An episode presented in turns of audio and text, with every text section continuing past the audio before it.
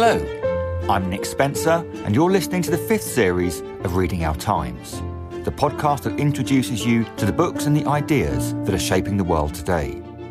Listen with us, and we'll explore the impact of the sexual revolution, the death of civility, the meaning of evolution, our conception of God, the question of why some countries succeed and others fail, and the effect of the digital world on our brains.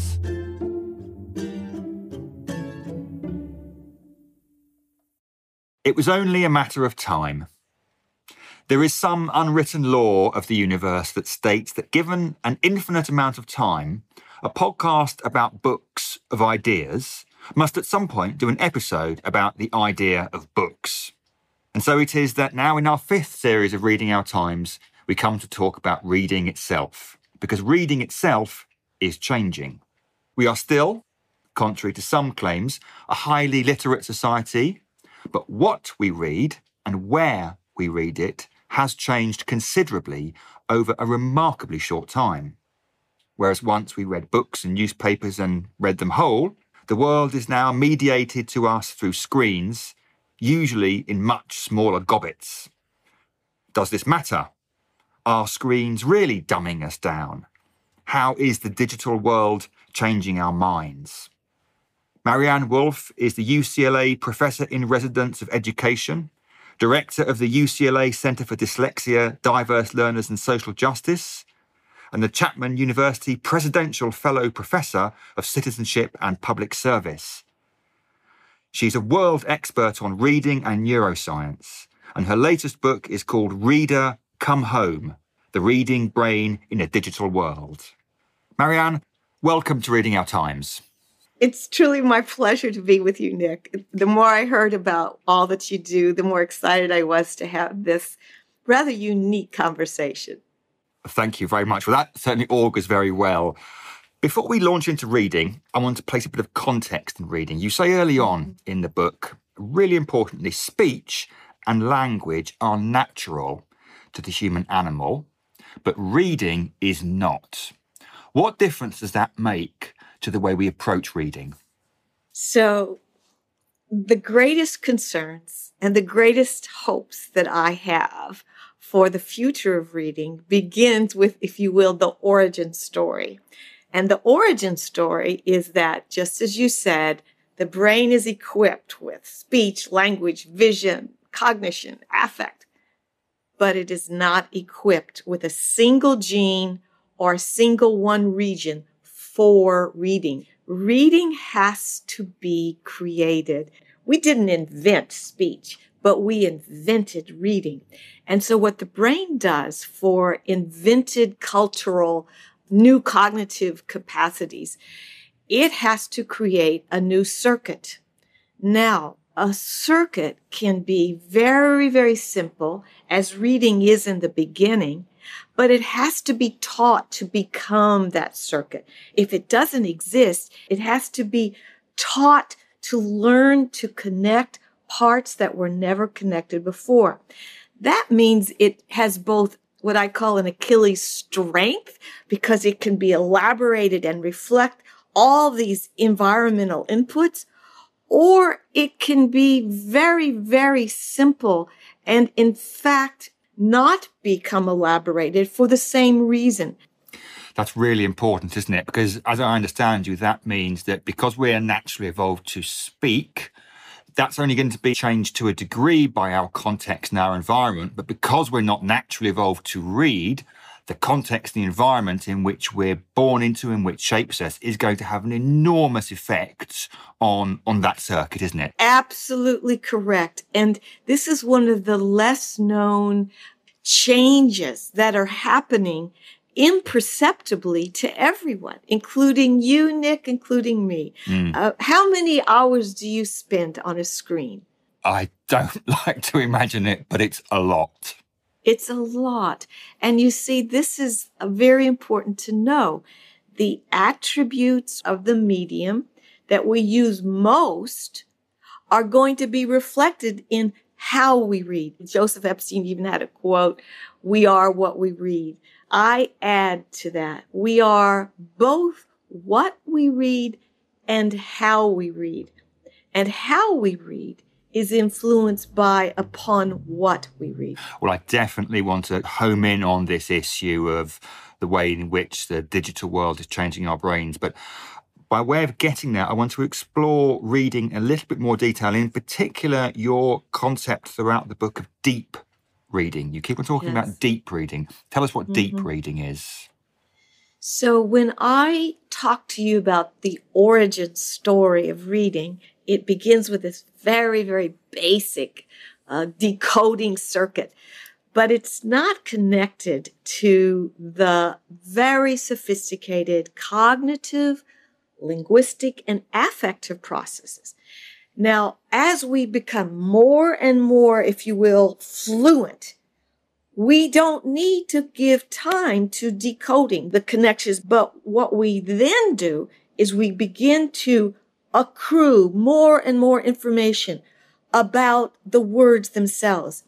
And that's when we begin to have what I would call a fluent comprehending brain, but not yet a deep reading brain. The deep reading is when we are fast enough to understand what we're reading. What happens is we begin to be able to connect and we're, we human beings are analogical beings. That's from the very start. We're always connecting. That's what the first deep reading processes really do. They connect whatever the background knowledge is to the new knowledge. But then something very important happens. We have a set of thinking skills connected to analogy that allow us to infer and we infer what that means based on what we already know, but based on our ability to judge, to discern whether what we're inferring is true or not true. And so our ability to discern the truth of what we're reading is a process that takes time. And the inference is going on and, and we're bringing all this information and then we put it through two filters, let's say. The filter that I'm most concerned about in modern culture is critical analysis. After we, we make these inferences, we have to analyze it and we have to really figure out what does this mean? What does the author mean? Is there something underlying it? Is this real information? Is it misinformation? Is it intentional disinformation, for example? Now, I said there were two.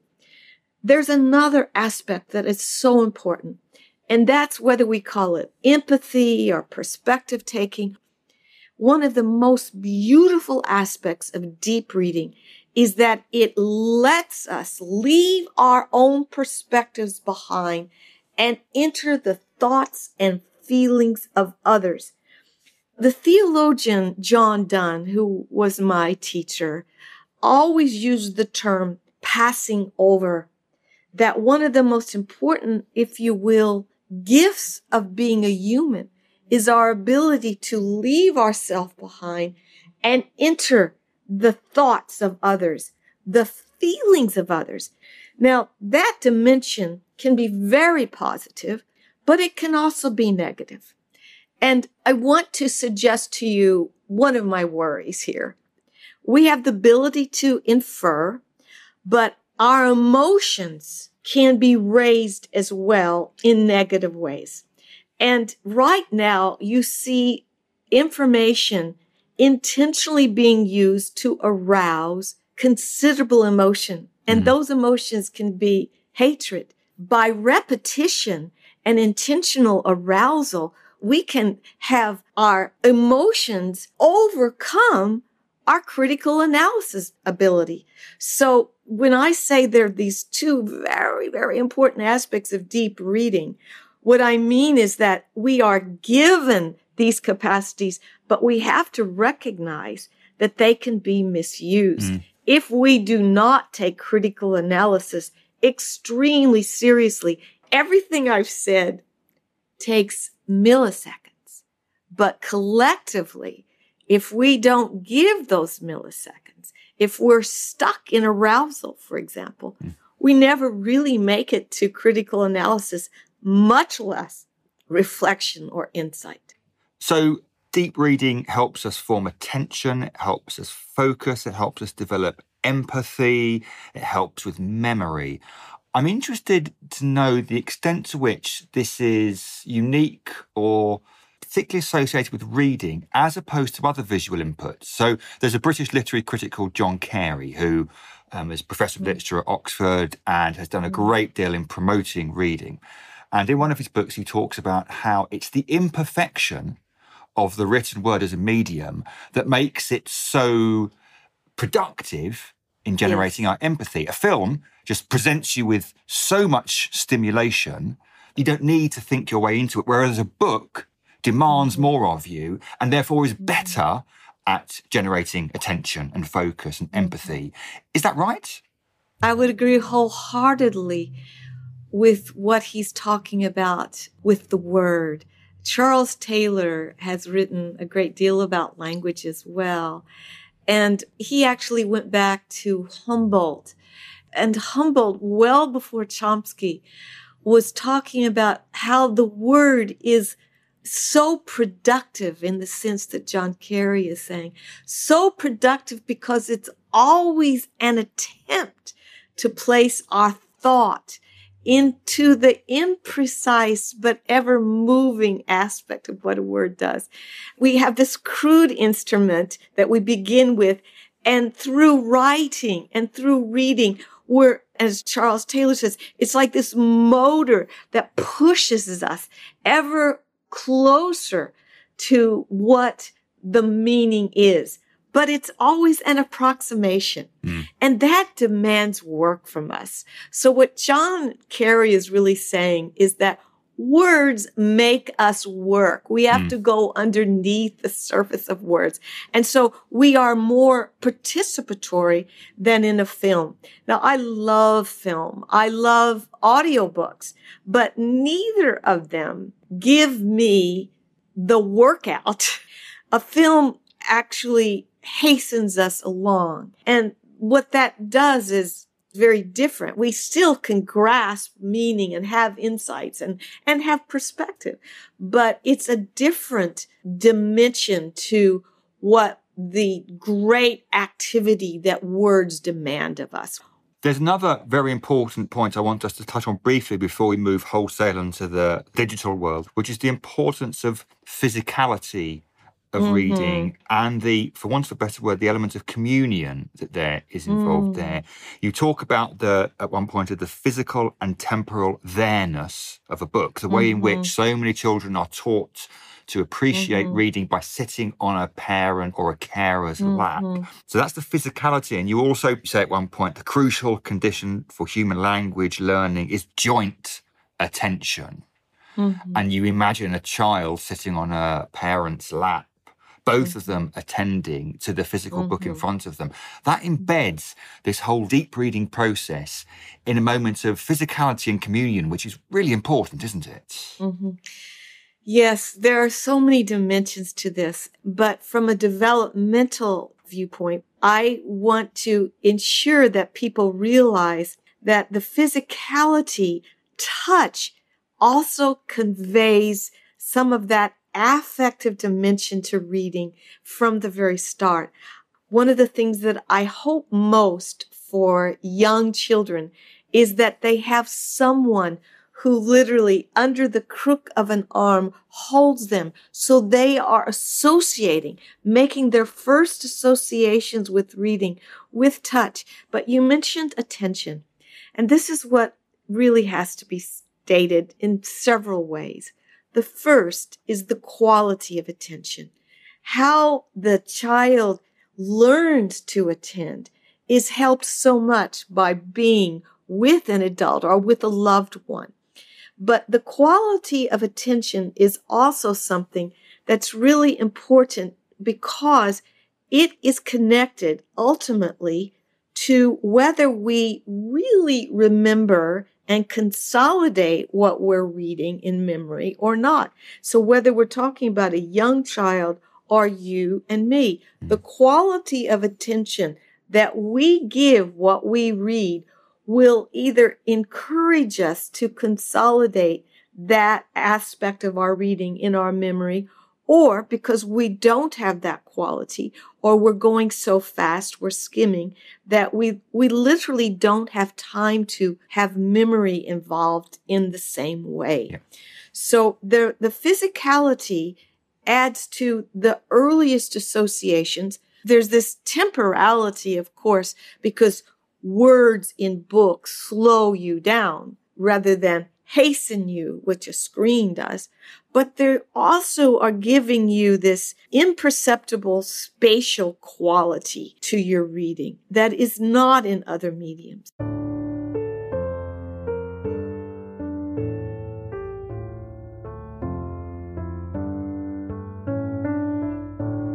Let's move on to the territory of where we are today in the digital world. You say early on in the book, referring to your previous book, Proust and the Squid, in the seven years it taken me how to describe how the brain had learned to read over its 6,000 year history, our entire literacy based culture had begun its transformation into a very different digitally based culture. And you wrote those words, I'm guessing, about 12, 14 years ago. I was shocked. I bet you were. And perhaps even more so today. Describe briefly, effectively, what has happened. There are so many different things I can tell you, but let me give you two one very simple one and one very huge one. The simple one is like the most recent Gallup poll is showing that adults in the United States are reading, they, they read a lot, but in terms of books, their reading has just decreased immensely. And uh, many people don't even read a single book in a year. This is new. And Reader's Digest and London Financial Times both interviewed me about what is going on with our adults. And, and it's linked to the cognitive patience that a book requires. You know, reading something, skimming it on a screen doesn't require. So I write in Reader Come Home, I'm very concerned about the cognitive impatience that I think we, we have. Well, that's a little tiny statistic, if you mm. will, but a much more empirically based one is a study that was done as what we call a meta analysis in which 50 studies were pulled together. So you have over 170,000 subjects being represented of young adults. And what they did was they simply looked at studies that compared the ability to comprehend questions after a passage is read on either print or a screen by young adults. And what they found was that the biggest ability to follow the plot and get any details and that kind of comprehension was with print, not with the screen. A more, if you will, insidious result was when they looked only at the digital natives, the young pe- the, the people who were studied last. And that group you might think would do better on the screen because they are pure digital natives they had even more of a superiority effect for print, even though they, when asked, thought they were better on the screen. Why? Because they said, well, we do better on the screen because we're faster. Yep. And therein lies the real underpinning of the statistic. When you skim, you literally skim. Yes. You miss details, you miss words, you miss inside the reading brain. When I interpret that, it's you are not giving enough time and attention to the deep reading processes. So you are not able to be as astute in terms of understanding.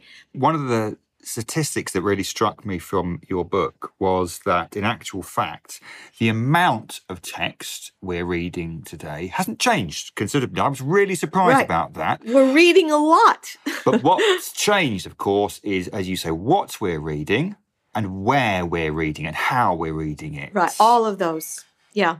And the result of that is going back to an earlier part of our conversation, a reduced ability to analyze critically and Mhm. an increased vulnerability to, if you like, emotionally laden messages. Is that the right way of Exactly. putting it? Right. You see, what's happening, if you just think about what deep reading demands, it demands time.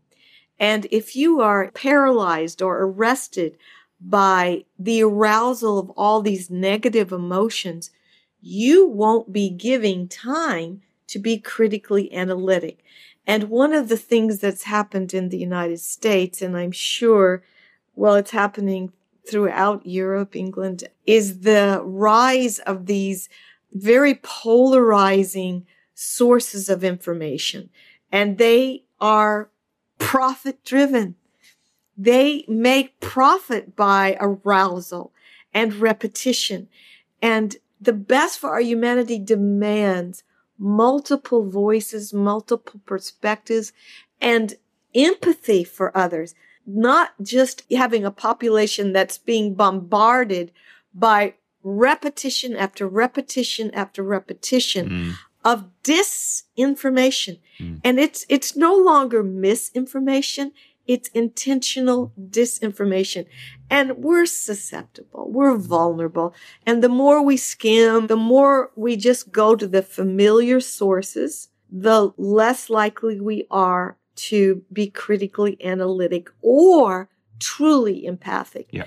And that leads to danger, le- danger, demagoguery, and forces against democracy. And we're talking about adults here. I mean, this is a, this is serious, but we haven't really, at least in this part of the conversation, talked about the impact this can have on children because Yes. the point you were making there is that adults, Mhm. even if they've been brought up on a diet of books, if that Yeah. diet changes to a diet of bite-sized screen-based information, they become vulnerable. But if a child has never known that, there They're not going to develop it. not going to develop it. And this is a perhaps a slightly apocalyptic analogy, but the one of the parallels that came into my mind when reading your chapter on the impact of screens on very young children was what happened to the Ceausescu orphans in the 1980s. I don't know if you remember there were Mm-hmm. Yes, hospitals and hospitals for orphans who were Yes, deliberately remember. separated from parents all of the time and left unattended in orphanages. And the idea that without forming local attachments, they Mm-hmm. would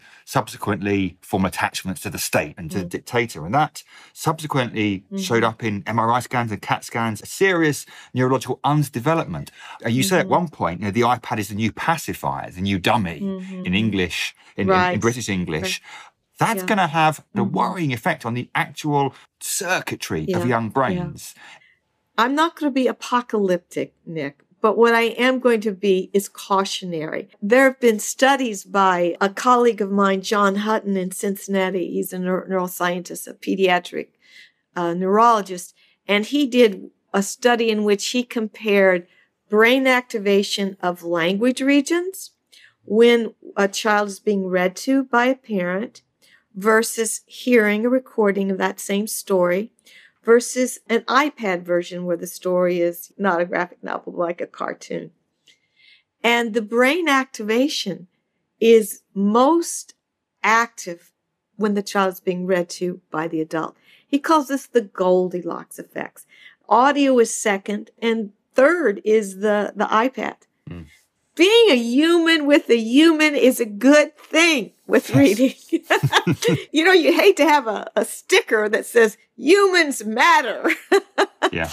But we do. And just going back to the touch, the physicality, all it's not just touch and physicality, it's also seeing how the child's attention is or is not moving, whether they understand or they don't understand. No digital device, which is just giving it all and moving fast, is going to stop and say, Oh, remember when we saw a bear? And then have all these things become part of the background knowledge. Yes. Now, that does not exclude digital knowledge. It doesn't exclude programming or coding. And that's where I see teaching kids, you know, how to code and how to do all these things at a young age. That's not forbidden in my world. My world, if you will, my ideal world, is when these two parallel tracks of development can complement each other. You specifically advocate a overtake. bi-literate brain, don't you? You're very, very clear about that. Yes, but not when one overtakes the other and that's all they get. Yeah. You know, so it's a hybrid world. There's a danger that you and I might agree too much on all this stuff because this is a books podcast. So let me put to you a devil's advocate position. You referenced Socrates several times Yes. and his worry that the move from an oral culture to a written culture would destroy human memory. It would be a recipe for forgetting. Yeah. I think you reference T.S. Eliot on at least one occasion. This line from Burnt Norton: "Distracted from distraction by Oh, distraction." oh, yeah, by distraction. um, yeah. which he's writing in the mid 30s. And there's Yeah. a, a book published recently by Geoffrey Roberts on Stalin's library, pointing out that Stalin was a great reader, an avid, keen reader who annotated books and lots of marginalia there. Now, they're, they're three pretty random examples, but they all catalyze the question maybe we're taking this a bit seriously. You know, I mean, El- Eliot's worried about distraction in 1935, for goodness sake, and society survives. Stalin was hardly the most empathetic of individuals, and Socrates is worrying about this two and a half thousand years ago. Is there a Yeah. chance that you and I are overly anxious about all this? no. I sorted that one out then. no, we have to be the, um, you know, it's my job to say we must be wise. You know, no matter where we are in history, we can find people. You know, Henry David Thoreau was very worried about all the, the ways that we're just uh, slaves to uh, newspapers and news that, that is always old by the time we read it. Well, that's going to be true, but never before have we had the level of distraction. Never before have we had our children, our youngest children, having their attention hyperstimulated to such a point where, where in neuroscience, they're called dopamine lollipops. These kids are so stimulated. And what happens when they're overstimulated? They go off and say, I'm bored. of course. I'm bored. Boredom. Now remember what Walter Benjamin said that boredom is the hatchbird for the imagination.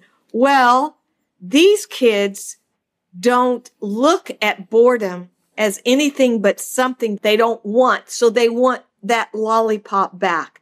They want to be overstimulated and we're doing that to our children. And so my job is to answer you, no, we are not exaggerating the issues so that the society will look and redress and technology will be a piece of redressing it. We can use technology better. We can teach digital wisdom. And so we, we really have a conundrum, if you will. We're Mm. reading more and, and, and comprehending and appreciating and immersing less. So what I don't want to forget is the great beauty that can be the, the great beauty of deep reading and the, the powerful nature of that sanctuary where we can have the time to think our own best thoughts. Mm. That's what Proust said. But what a terrible, pitiful human race it would be if, if all we're doing is racing in every dimension and not giving ourselves time to reflect and have our best insights. We're, we're neglecting ourselves Mm. by that. Mm.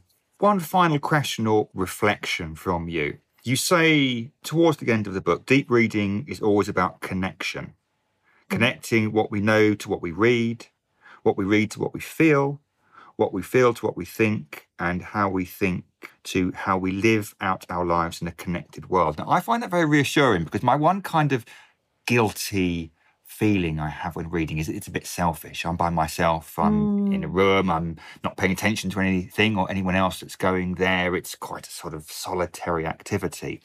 But actually, reading your book it made me realize that superficially it's solitary, but as you say there, it's about building connections It is. and it's a way of connecting us to the other. Mhm. Can you reflect a bit on what that says about our humanity, our our needs, our inclinations, what satisfies us, what is our good as people? So, even though I will probably never read every word Proust wrote, there, oh gosh, there are some lines in his little tiny book called On Reading, which are so remarkable because they are so true today. And it goes directly to your point. He said, reading is that fertile miracle of communication that takes place without moving from your chair, basically. Mm. But it's the term the fertile communication. And it's a communication between the author's best thoughts and the reader's best thoughts that then extends and is acted upon. I have quoted, how many people did I quote to you today? They are my friends. Yes. I've never met Charles Taylor. I only wish. I, of course, didn't meet T.S. Eliot and all these people like Proust. I'll never be able to meet them, but they have given me something that connects me to other people in ways that I might never have. We would never have spoken, Nick. Mm. we would books. never have spoken. But it's books that bring the best thoughts of others to ourselves, which we hope will then bring the best mm. thoughts, which is why when you ask me, should we be, you know, your devil's advocate question, should we be worried? Yes, we should be worried because we never want to lose that true kind of connectedness, not the false kind of connectedness that anonymously people speak and say all these sometimes terrible things to each other and sometimes good things to each other. Mm. But that's not the kind of communication that I consider fertile. Yeah. As you quote C.S. Lewis at one point, we read to know that we're not alone. Yes, yes. Oh, I love hmm. him. The book is called Reader Come Home The Reading Brain in a Digital World. Maryanne Wolf, thank you ever so much for speaking to Reading Our Times. Goodbye, Nick. Next week, I'll be speaking to Richard English about his book, Does Terrorism Work? In some ways, it seems to me that it's responses to terrorism that are more likely to have changed history. Tragically, both this century and the last century began with terrible terrorist attacks state responses to which really changed the world. You've been listening to Reading Our Times from the think tank Theos. It's produced by Phil Bodger. Our team includes Lizzie Harvey, Daniel Turner, and Elizabeth Oldfield. Special thanks to Nina Humphreys, who composed our theme tune and all the music. You can subscribe to Reading Our Times on Apple Podcasts and Stitcher. And you can also find us on our website, theosthinktank.co.uk, where you can find all the episodes from the series and the previous series and leave feedback. Don't forget to rate and review us on iTunes. It'll help other people find the podcast.